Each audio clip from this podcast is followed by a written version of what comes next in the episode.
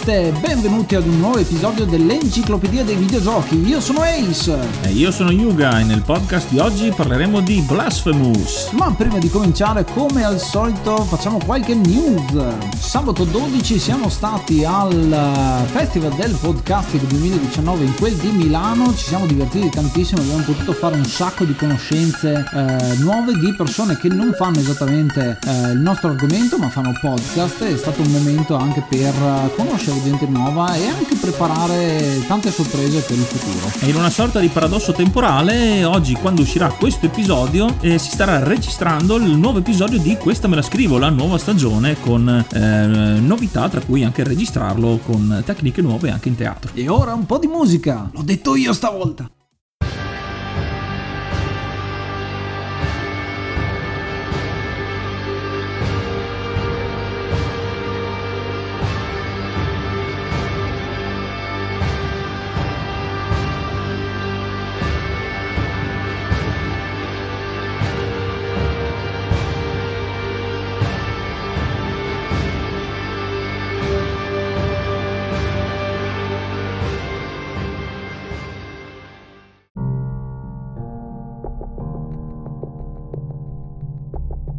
Il gioco di oggi è Blasphemous, eh, un platform, ma più che platform direi un Metroidvania, visto che è uno standard adesso dei giochi, e a tema religioso. È stato sviluppato da The Games Kitchen e prodotto dalla Team 17. È appena uscito, diciamo uscito il mese scorso, e l'hai giocato subito, quindi proprio in, in super anteprima. Per un let's play che è durato 20 episodi per un totale di 11 ore, 47 minuti e 58 secondi, ma in realtà in gioco credo siano 24 ore ore di gameplay effettivo che ho tagliuzzato qua e là per tagliare tutte quante le parti morte che se avete presente come funzionano i Metroidvania ci sono sempre. Però ho voluto anche usare questo tempo per arrivare al 100% del gioco quindi completarlo tutto perché è un gioco molto bello e lo capirete insomma man mano che vi spiegheremo la storia se ce la facciamo perché ci sono molti elementi eh, particolari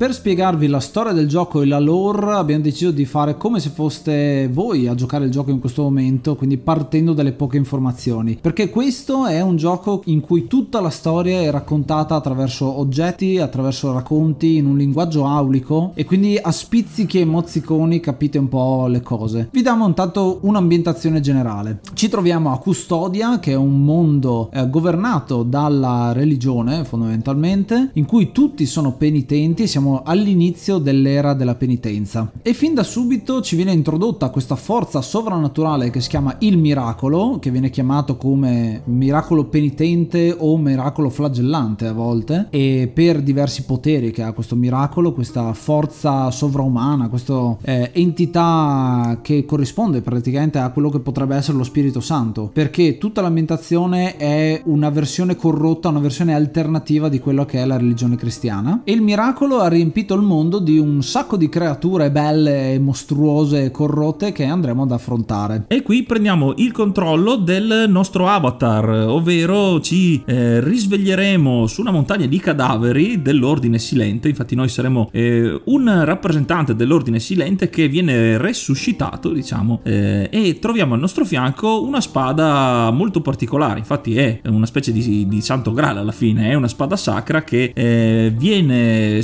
spiegato essere stata creata dal sacrificio di una Madonna che si trafigge con questa, con questa spada e quindi la rende miracolosa. Al risveglio quindi dovremo impugnare questa spada per sconfiggere effettivamente un primo mostro, quindi si inizia subito con una boss battle e già qua cominciamo a prendere confidenza con quelli che sono i comandi, quindi è un Metroidvania che vi porta subito all'azione, non vi spiega praticamente niente, dovete subito combattere un eh, boss e vedete quanto è difficile già il gioco a questo punto. Eh, il gioco è stato paragonato a Dark Souls per tanti aspetti, uno tra questi la difficoltà non è così difficile diciamo, però eh, ha tutto senso, soprattutto anche il fatto che moriamo più volte e ritorniamo ogni volta, quindi bello anche eh, come viene giustificato il tutto. Il primo nemico è quello che è il guardiano dell'ordine silente ed è effettivamente il nostro capo all'interno dell'ordine che è stato corrotto ed è diventato questo mostro con in mano un candelabro che cercherà di uccidervi e ucciso lui riusciremo a finalmente scappare eh, dalla cattedrale dell'ordine per incontrare Deo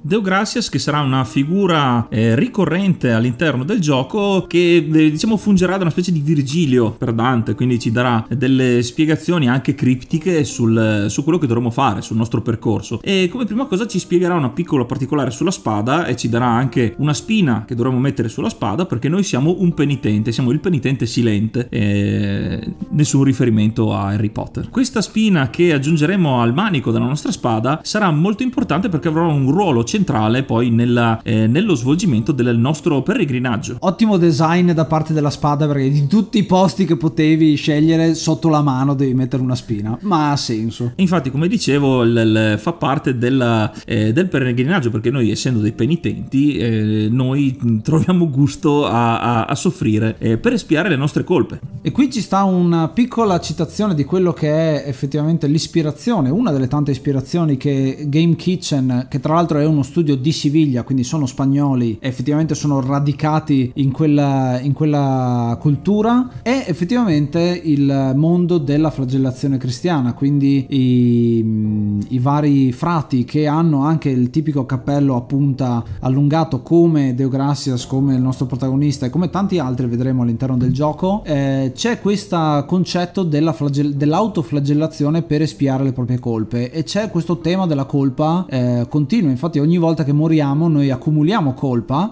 che tra l'altro è un rovo che va a ehm, far eh, accorciare la nostra barra eh, del mana, che effettivamente possiamo usare, del fervore come viene chiamato, che possiamo usare per fare le nostre mosse speciali e solo quando andremo a trovare il punto dove siamo morti potremo espiare quella colpa e quindi ritornare da capo. Cosa che è un'altra diciamo citazione sempre a Dark Soul che quando si muore nel gioco ritornando nel punto in cui, ci, in cui si muore ci sarà la riserva di anime che avremmo lasciato. La nostra prima missione sarà quella di sconfiggere tre boss e questo, questi boss rappresentano le tre piaghe eh, del padre, come viene chiamato, sua santità, che sarebbe la figura papale all'interno di questo gioco e dovremmo eh, andare a parlare con i tre volti dorati, eh, che sono tre volti uguali st- che sono stati creati dal miracolo e ciascuno di essi ci darà un pezzettino per poter aprire la porta, la porta per il cammino del Calvario, come viene detto, il ponte del Calvario. Prima però di dividerci in queste tre missioni, perché ogni boss avrà la sua sezione di mappa dedicata, insomma come, come ogni Metroidvania, passeremo per quello che diciamo è un checkpoint, ovvero la, la, la città, la prima città che troviamo di Albero, che è un po' il centro nevralgico dove, del, delle side quest, quindi conosceremo dei vari personaggi secondari, dei vari ordini, ad esempio ci sono l'ordine che cura i piagati. Ad esempio faremo la conoscenza di Tirso, che è un personaggio che sta curando i piagati,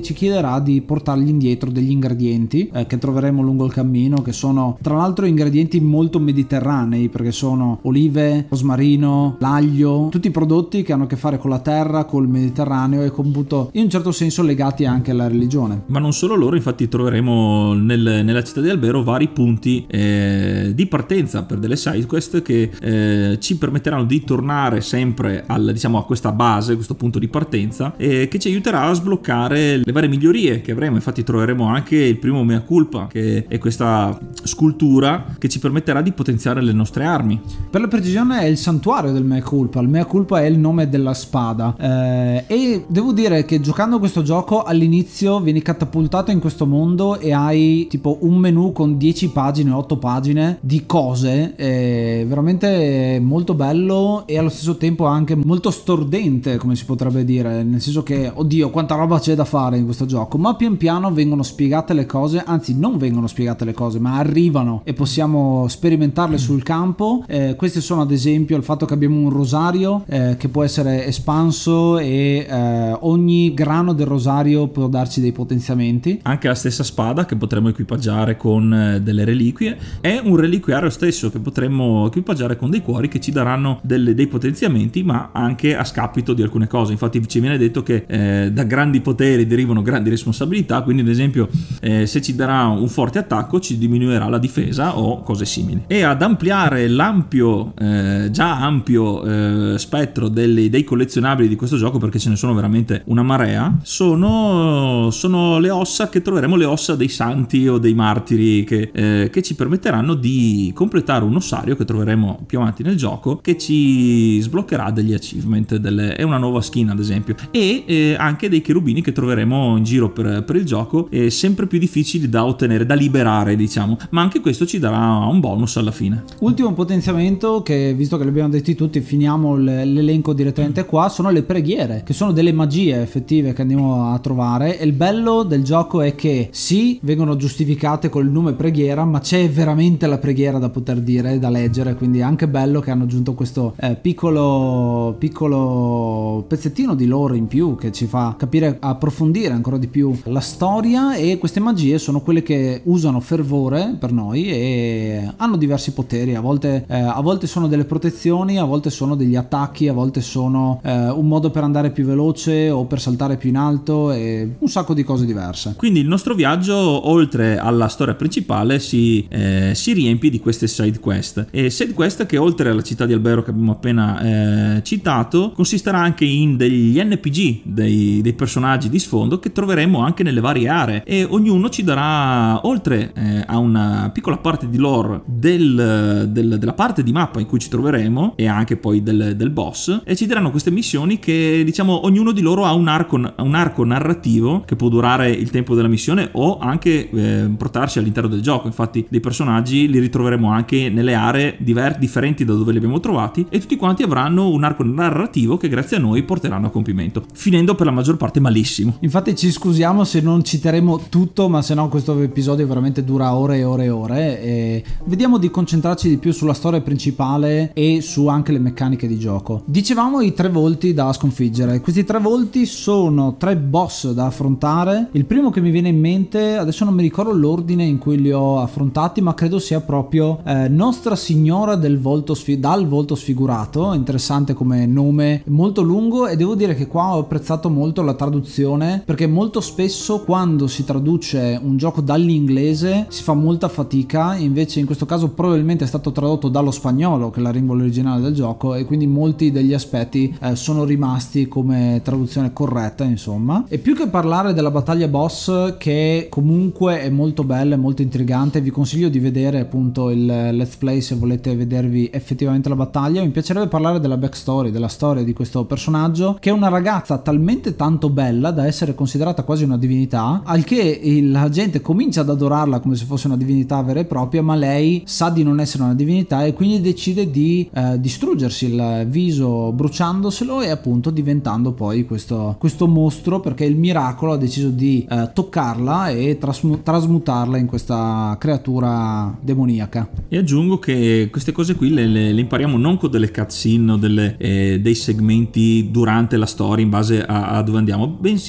le, le, scopriamo negli oggetti che troviamo prima di arrivare o comunque durante l, lo scenario, comunque durante il cammino che eh, percorriamo per arrivare allo scontro col boss. Quindi eh, in base agli oggetti che troviamo ci dice cosa fanno effettivamente, ma ogni oggetto è accompagnato da un racconto e questi racconti come dei versetti o delle, delle, delle parti di, di preghiere o, o, o appunto di, di, racconti ci fanno capire pian piano cosa stiamo affrontando. Un secondo boss è Ten Piedad, che sarebbe la traduzione dallo spagnolo di Abbi Pietà ed è una citazione della pietà di Michelangelo perché da, dalla statua eh, con, eh, con una Madonna c'è questo che sarebbe il Cristo ma in realtà non è il Cristo, è una versione mostruosa ed è un misto tra un cervo e una radice e c'è di nuovo e ci sarà dappertutto questo eh, riferimento all'albero, alle radici e a tutto quello che succede all'interno del gioco sarà molto legato agli alberi, al legno. E questo è un boss particolare eh, abbastanza facile rispetto agli altri, l'ho trovato, però è eh, interessante perché la sua backstory è che lui mantiene dell'umanità ed è una persona che è stata trasmutata in questo mostro, ma è come se fosse la sua, la sua penitenza da, da espiare è rimanere rinchiuso all'interno di questo corpo deforme. Mentre l'ultimo boss, ovvero il terzo che andremo ad affrontare prima di poter aprire la porta di bronzo, ovvero saranno le tre Sangustias, ovvero queste tre creature eh, che ci attaccheranno contemporaneamente, come de- sono tre suore che, eh, come dicevo, ci attaccheranno contemporaneamente e, e scaturiranno il loro attacco migliore fondendosi, diciamo, diventando un'entità unica e facendo un grosso colpo che occupa quasi tutto lo schermo. Quindi, e in più, eh, la difficoltà di questo combattimento è che siamo costantemente in movimento perché, come un classico, diciamo, dei giochi, c'è il, pav- il pavimento che sta crollando, cioè ci sono delle fiamme, si sta distruggendo. Quindi noi dobbiamo continuare a salire eh, schivando e combattendo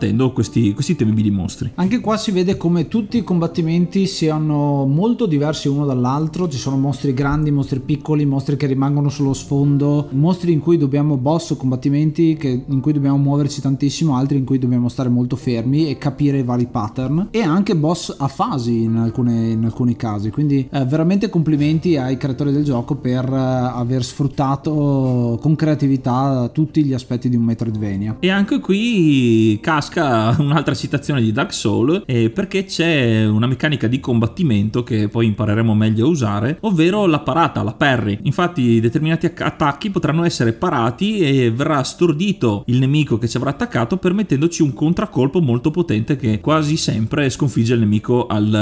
al, prim- al primo contrattacco diciamo. E eh, ci sarà anche la possibilità di, fare, di effettuare delle vere e proprie fatality che visto diciamo non sono prettamente necessarie perché non fanno fare più punti, e solo che sono molto sceniche e diciamo si sposano bene con l'ambientazione eh, dark molto cupa di questo gioco. A questo punto i tre volti che avremo incontrato dopo aver sconfitto questi tre boss ci daranno le tre grandi umiliazioni che sono le umiliazioni di sua santità, che sono le ferite dell'afflizione, della contrizione, della compunzione, quindi molto bello come abbiano giocato con, questi, con queste parole e effettivamente ci apriranno quella che è la porta di bronzo, la, la porta che ci condurrà ancora più avanti nel nostro calvario effettivamente. Il, il ponte si chiama il ponte dei tre calvari proprio apposta. Arriveremo lì ma prima di poter passare la porta arriverà un certo Esdras come viene chiamato che è un cavaliere della legione Unta eh, che ci dirà non puoi passare fondamentalmente Esdras che avremmo avuto la possibilità di vedere già prima nelle eh, piccole cutscene che si inframmezzano tra la nostra storia principale ed è un seguace di sua santità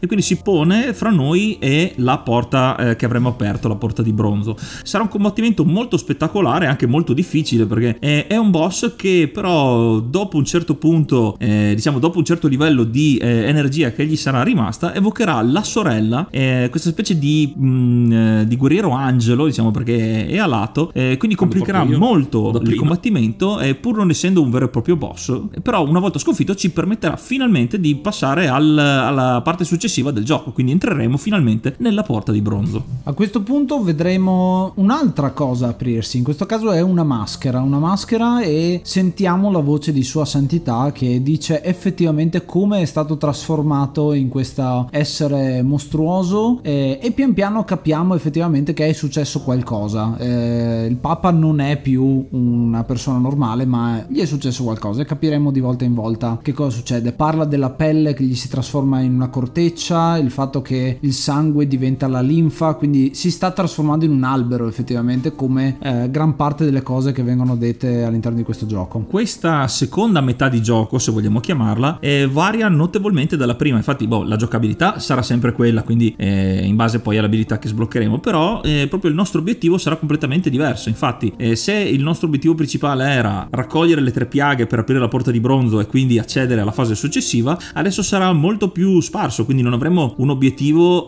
di, eh, che non sia quello arrivare da sua santità e per farlo dovremmo eh, sbloccare i percorsi e sbloccando le relative eh, abilità per poterlo fare eh, che ci porteranno sul finale. Interessante perché qui si vede il vero e proprio Metroidvania. Bloccheremo abilità e torneremo indietro a ripercorrere posti che prima non potevamo accedere. Abbiamo diverse abilità, ad esempio il fatto che possiamo far apparire delle piattaforme fatte di sangue oppure possiamo, e questa è una delle mie preferite, ci sono dei posti in cui se cadiamo moriamo, ma se abbiamo quella reliquia possiamo cadere e vedere che cosa c'è sotto e quindi trasferirci da un posto all'altro. Però sul nostro cammino non potevano mancare altri boss eh, giganteschi come, come vedremo. E uno dei quali è un, uh, un, vescovo che poco prima di affrontarlo troveremo proprio un oggetto che racconta la sua backstory, ehm, ovvero che è, un ves- è, una persona deceduta che qui diciamo ricorda un po' il weekend con il morto perché vedi proprio che, eh, anzi leggi proprio che il, i devoti lo prendono le sue spoglie e lo lavano, lo, lo vestono proprio come se avesse con l'abito talare tutto quanto e con le mani mimano i gesti, quindi lo portano in giro come se fosse ancora vivo, ma in realtà è uno scheletro manovrato dai fedeli, quindi proprio weekend con il morto. È bello perché il boss è lui in questo altare e dobbiamo combattere contro le mani che lo sorreggono e per poi combattere contro quello che è rimasto uno scheletro, una carcassa che non può fare più di tanto. Un altro boss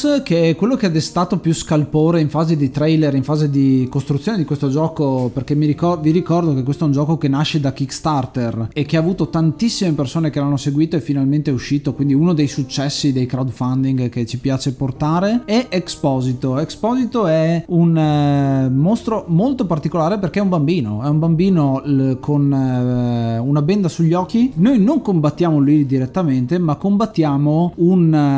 eh, e questa è un'altra citazione dei classici della storia perché è un, un serpente fatto di radici, ancora di nuovo con legno, eh, che si muove in giro per lo schermo e noi dobbiamo sconfiggere lui e eh, eh, quando si arrabbia il bambino il serpente si agisce di conseguenza. E il terzo boss degno di nota che incontreremo sarà Kirce, il riesumato della fiamma e la sua backstory la troveremo perché lui era un, uno che è stato eh, bruciato ingiustamente diciamo eh, dal, dall'inquisizione diciamo quello che è la rappresentazione dell'inquisizione qua. E quindi il miracolo l'ha riportato in vita e ovviamente sotto forma di mostro. Questa è una cosa particolare perché sembra anche un po' un mostro di Mega Man perché eh, nello stage in cui lo affronteremo lui si arrampicherà anche sui muri e ci lancerà la sua spada fiammeggiante. Quindi sarà sì ricorda molto Mega Man secondo me il, il, il tipo di boss fight. Tra l'altro perché è anche racchiuso all'interno di una stanza quindi non abbiamo possibilità come in altre eh, boss fight di avere una stanza più grande in cui muoverci ma qua siamo veramente eh,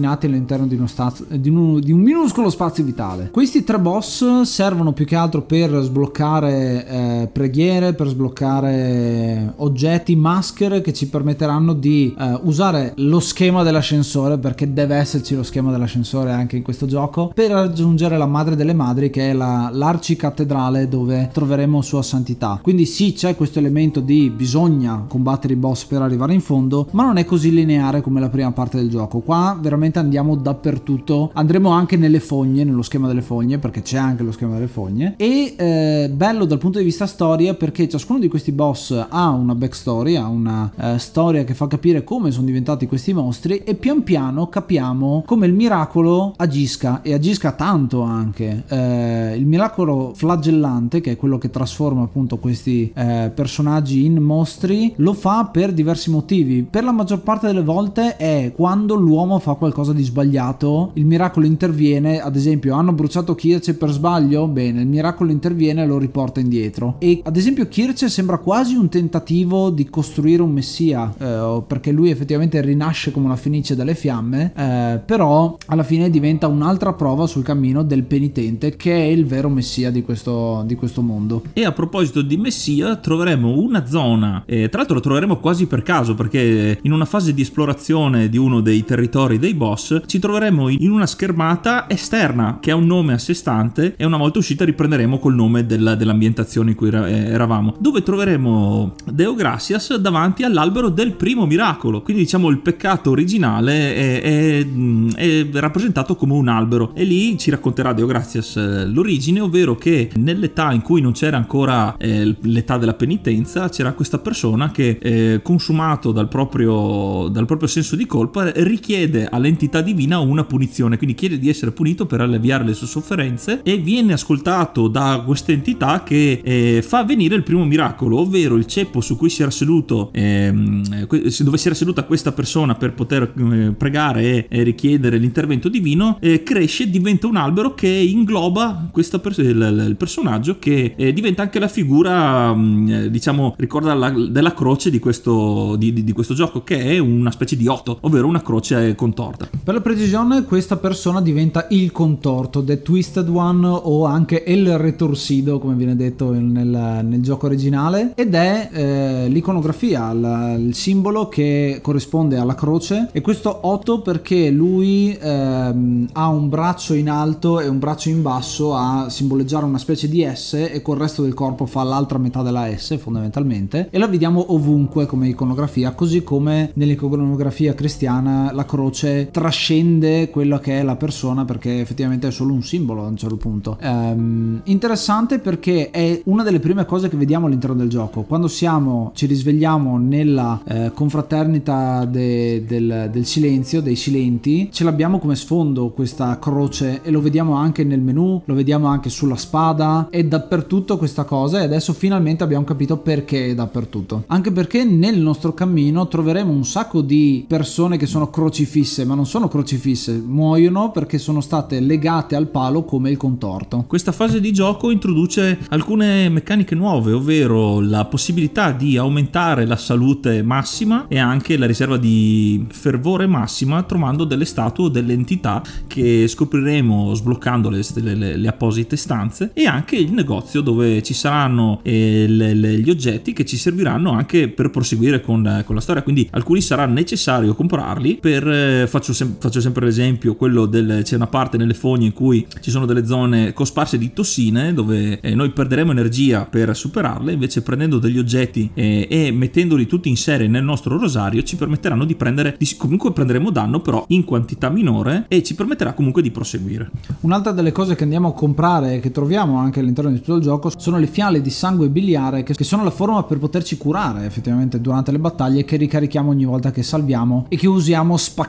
spaccandocele in faccia bellissimo. Per fortuna c'ha la maschera però è, è bella anche l'animazione con cui fa anche un simbolo in aria come una specie di magia per poter, eh, per poter eh, diventare migliore. Ah forse ho capito una cosa adesso che mi viene in mente. Ne parlavamo prima su uno dei motivi eh, del perché eh, succede a un certo punto una cinematica. Quando sconfiggiamo il primo boss e questa è una teoria che vi mando là ma ci sta cosa succede quando sconfiggiamo il primo boss? Noi raccogliamo ci togliamo la maschera che è questa eh, maschera di ferro con un cappuccio altissimo la riempiamo del sangue del nemico e ce la spattacchiamo in faccia fondamentalmente. Credo sia proprio per recuperare energia, perché poi effettivamente quando abbiamo le boccette ce le spacchiamo in faccia allo stesso maniera. E aggiungo nuovamente un'altra che può essere una citazione sempre a Dark Soul, è che queste eh, fiale di sangue biliare sono un po' come sono le, le, eh, le fiale, le fiasche di, di, Estus, quelle di, appunto di Dark Soul che usiamo per, eh, per curarci e che vengono ricaricate eh, nei bonfire, nei fuochi, che eh,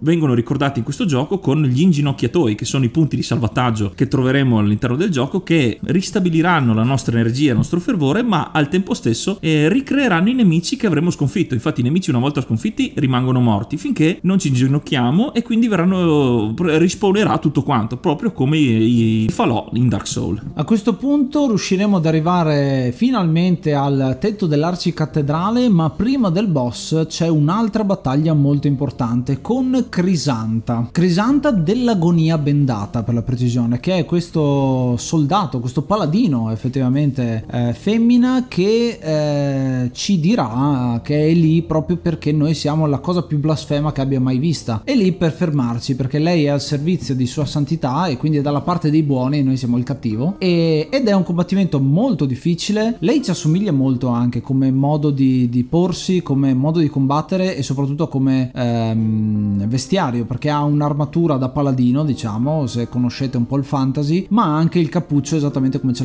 ce l'abbiamo noi, quindi è un elmo con una punta molto alta verso l'alto. Crisante è un personaggio molto importante a livello di lore, non viene spiegato all'interno di questo gioco, ma viene spiegato all'interno di quello che è il fumetto che ha introdotto la storia del gioco ed è un prequel che si chiama The Kneeling, se ce l'avete vi consiglio tanto di leggervelo per farvi un po' di backstory, in cui viene spiegato come sia stata lei quella che è andata alla confraternita del lamento silente a uccidere tutti, compreso lo stesso penitente silente che noi ehm, comandiamo. Ma come abbiamo potuto vedere nel, nel, resto del gioco, veniamo resuscitati dal miracolo, quindi anche noi siamo eh, toccati dalla, dalla, volontà divina. Combattimento questo molto difficile, forse il più difficile del, eh, di tutti quanti, eh, po- ovviamente essendo anche prima del boss è normale, però è anche l'unico boss che non muore. Infatti dopo averlo sconfitto ci sarà la sua animazione che è a terra, diciamo, eh, alla, merce, alla nostra mercé per una volta che interagiremo con lei, cominceremo a colpirla, lei ci scanserà per poi fuggire. Quindi noi eh, non, non, diciamo, non chiudiamo la storia con lei. All'inizio pensavo l'avremmo ritrovata come vero boss, ma in realtà sparisce proprio dal gioco.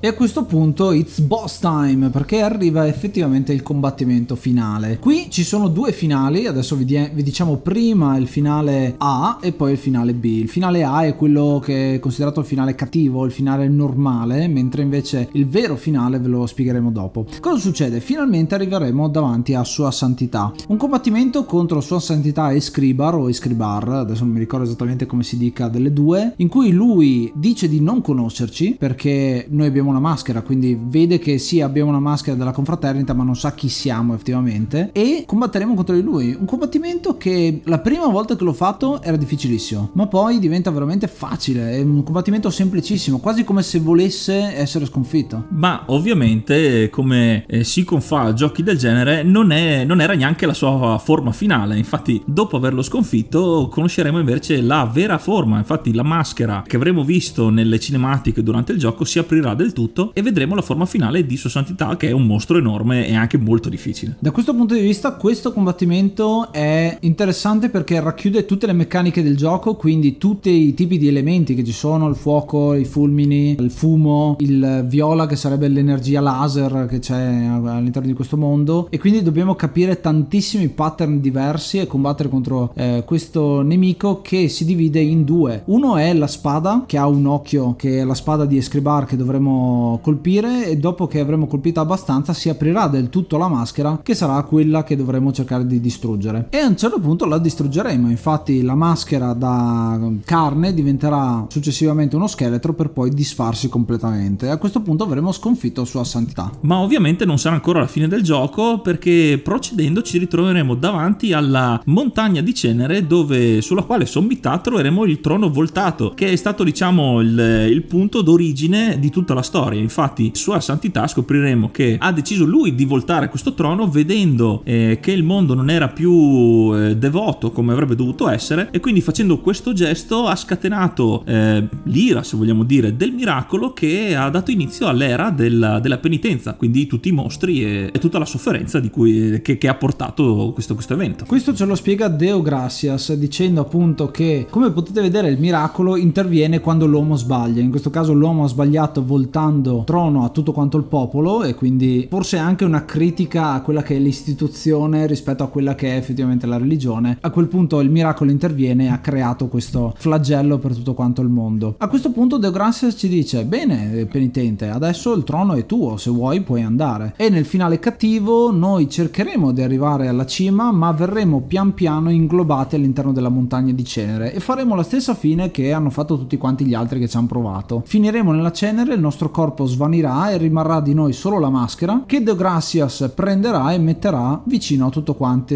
a tutta una, un'altra montagna di maschere che c'è lì a fianco. Verrà detto che però la nostra penitenza è finalmente finita, non siamo più il penitente, non siamo più niente, siamo tornati cenere alla cenere, proprio come eh, viene detto all'interno della Bibbia. Invece il finale che diciamo buono, se vogliamo proprio dire anche se buono, poi vedremo non è, come lo si ottiene? La spina che ci ha donato Deo Gracias all'inizio, man mano che noi procederemo con il gioco si, si evolverà e quindi eh, aumenterà, aumenteranno le spine diventerà proprio un, vero rovo che attorciglierà la nostra spada e quindi ci farà provare ancora più dolore. Come succede questo? Per farlo abbiamo bisogno delle statue dei confessori. Questo non abbiamo parlato fino adesso perché è in questo punto che entrano in gioco. Cosa sono le statue dei confessori? Sono delle statue in cui possiamo espiare le colpe e quindi togliere la colpa senza dover andare a prendere il punto dove eravamo morti pagando del, del, dei punti di lacrima. Sono le lacrime che accumuliamo come moneta all'interno di questo gioco. È un po' un sotterfugio questo, però quello che possiamo fare è distruggere queste statue a un certo punto e al loro posto ci sarà un portale. Questo portale però non può essere attraversato finché non avremo un oggetto particolare. Questo è un oggetto che troviamo, è un grano del rosario ed è l'unico grano del rosario che non fa assolutamente niente. È una gemma, una perla completamente bianca che non fa niente e per poterla utilizzare cosa dobbiamo fare? Dobbiamo morire con questa, quindi tra le milioni di morti se equipaggiamo questo oggetto, questo oggetto cambierà colore, diventerà progressivamente sempre più grigio e fino a diventare nero e la nostra colpa finirà all'interno di questo questo, di questa perla che mh, intrisa di questa colpa ci permetterà di accedere e di trascendere questo portale. Una volta entrati in questi portali ci saranno come delle challenge mode, ovvero sarà una modalità horda dove dovremo sopravvivere a, a un po' tutti i mostri che incontriamo durante il gioco fino a liberare la stanza. E allora solo in quel momento potremo eh, uscire dal, da questo portale. Interessante perché dal punto di vista filosofico comunque della storia è un cammino questo. Noi stiamo distruggendo la colpa per cercare di capire qual è la nostra colpa e quindi è un cammino di penitenza vero e proprio e il nostro premio sarà questa, questa spina che diventa sempre più rovo, quindi comincia ad attorcigliare eh, la mano e ogni volta che impugniamo la spada e la, la stringiamo forte nelle mani proviamo sempre più dolore e quindi abbiamo sempre più consapevolezza di tutto il danno che abbiamo causato. Una volta che avremo quindi evoluto completamente la nostra spada, diciamo con questo rovo di spine, allora ci verrà dato il mezzo per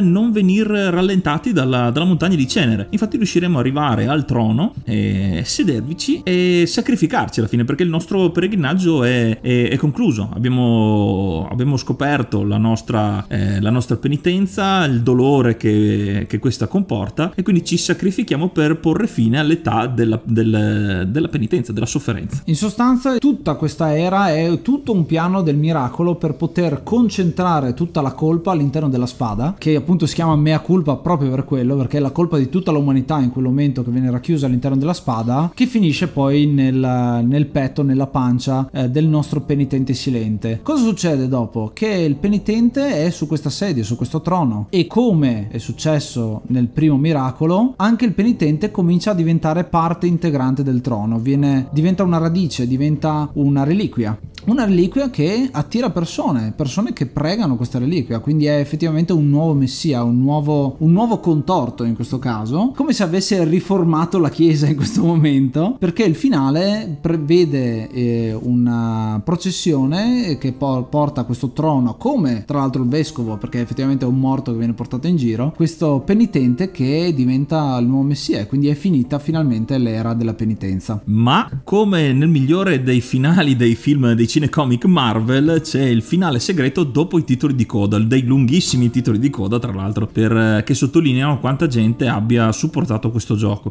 Vedremo infatti una breve scena dove ci verrà fatta riascoltare una frase di Crisanta che ci aveva ammonito durante l'incontro con lei e, e vedremo le nostre spoglie sul trono ancora con la spada conficcata e questa figura di spalle con un'armatura da paladino che estrae la spada dalla nostra effigie. Quindi un finale aperto perché forse eh, ci sarà un Blasphemous 2. E qui viene spiegato anche un'altra volta il titolo del gioco. Il titolo del gioco è Blasphemous, quindi blasfemo. E quello che abbiamo fatto per tutto il gioco è andare contro sua santità e quindi effettivamente siamo noi i blasfemi, ma quando noi diventiamo i nuovi dei, prendiamo effettivamente le sembianze eh, del dio, Crisanta diventa la blasfema, perché diventa l'angelo caduto, in sostanza quella che una volta stava dalla parte dei buoni e che adesso si trova a compiere la blasfemia massima eh, fregando la spada e aprendo la strada a un Blasphemous 2. Che dire, un gran finale.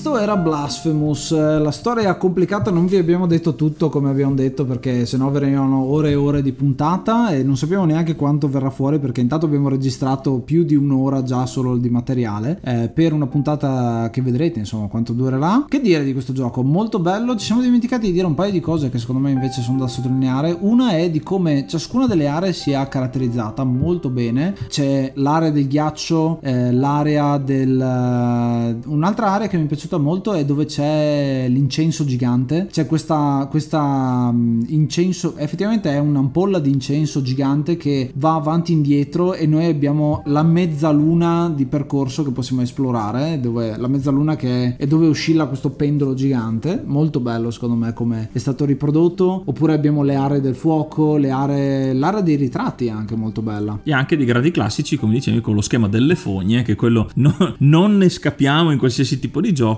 e lo schema dell'ascensore, e uno, uno dove c'è anche tre boss, e uno è la, la campana di Hondo, questa campana gigante. Quindi diciamo una specie di prigione cattedrale. A questo gioco che voto ci diamo, Yuga? Io gli do un bel 8 mani che sorreggono il vescovo a mo' di weekend con il morto. Eh, Metro, eh, I giochi stile Metroidvania mi piacciono molto, ne ho giocati parecchi, eh, soprattutto della serie Castlevania, e, mm, e, direi che è molto fedele al, eh, al genere, ehm, al genere insomma, che tratta. È molto bello, beh, il comparto grafico e audio è spettacolare, nonostante ehm, sia di qualità tipo alla 16 bit, le musiche poi non, non ne parliamo. E l'unica cosa eh, che l- l- non, non apprezzo, purtroppo, ma questo è proprio mio personale, è l'ambientazione. Non che non sia resa bene, anzi è resa benissimo, e anche tutti i, mm, i frammenti di lore che si trovano negli oggetti sono fantastici. È solo come mio gruccio personale eh, lo stile un po' religioso, eh,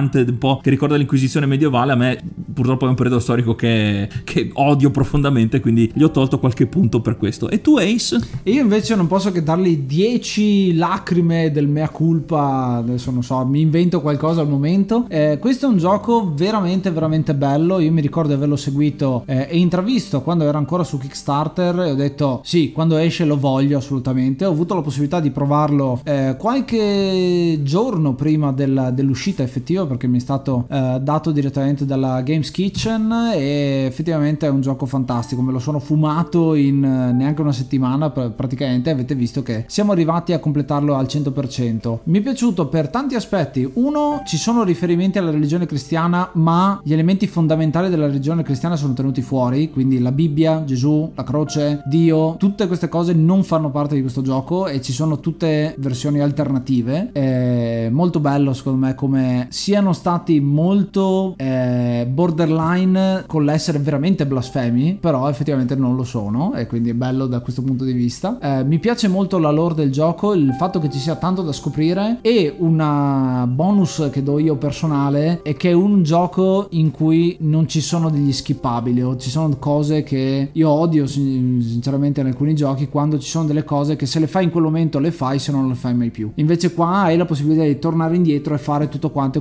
completarlo al 100%, che è una cosa che apprezzo tantissimo. Mi è capitato tantissime volte di avere dei giochi che sono arrivato al finale e dice "Eh, adesso rifallo perché ti sei dimenticato quella cosa all'inizio". Invece qua eh, puoi farlo ed è una cosa che apprezzo tantissimo. Fermi tutti in extremis o cambio la decisione, gli do un 8 più perché mi sono appena mi è appena mi è, mi è appena ritornato in mente che eh, un po' ricalca l- i boss di Grandi A2 perché anche lì c'è il tema religioso e alla fine il boss finale è il Papa quindi siccome Grandi A2 è forse l'RPG preferito mio in assoluto forse sono un po' blasfemo a dire oltre ai mostri sacri del, degli RPG Grandi A2 è uno dei miei giochi preferiti quindi 8 più gli do un più per questa cosa ma in realtà Grandi A2 è un gioco che è stato riscoperto da molti successivamente rispetto ai grandi classici perché è un po' più di nicchia rispetto a, al filone dei JRPG e tra l'altro sarà uno dei giochi che andremo a, sicuramente ad affrontare nell'enciclopedia dei videogiochi.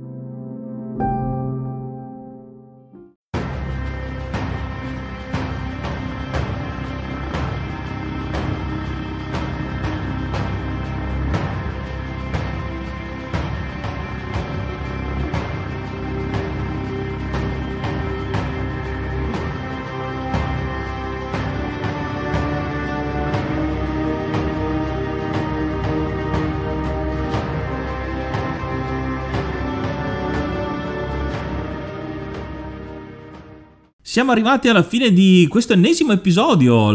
eh, dell'enciclopedia dei videogiochi. Vi ricordiamo che potete mandarci oltre alle recensioni scritte e le vostre votazioni anche dei vocali attraverso la piattaforma anchor.fm. Eh, come avete sentito anche negli episodi scorsi, eh, i nostri amici che ci hanno mandato i loro, i loro contributi e quindi finiranno anche nelle puntate se avrete piacere. Tra l'altro, piccola nota che faccio, avrei voluto farla all'inizio, ma mi sono ricordato adesso. Probabilmente pubblicheremo anche su una nuova piattaforma che si chiama Spreaker, nuova, non è tanto nuova, ma è una nuova per noi, dove lì ci sarà anche la possibilità di commentare eh, direttamente su ogni episodio, quindi un pochino più alla SoundCloud. Io eh, mi ricordo che questa me la scrivo, la, la, lo pubblicavo di là, e quindi avrete la possibilità di mettere dei commenti alla YouTube, insomma, tra l'altro con i momenti precisi, molto interessante questa cosa. Oltre al fatto che ci potrebbe dare anche la possibilità di fare episodi live in cui parliamo, quindi le, le possibilità sono tantissime, quindi dite, diteci anche se ne vale la pena e ne parliamo tra l'altro su Anchor che è un competitor, ma va bene, va bene lo stesso. Ci vediamo al prossimo episodio, mandateci anche le scomuniche se volete. Io sono Ace. Io sono Yuga. Namaste and be brave.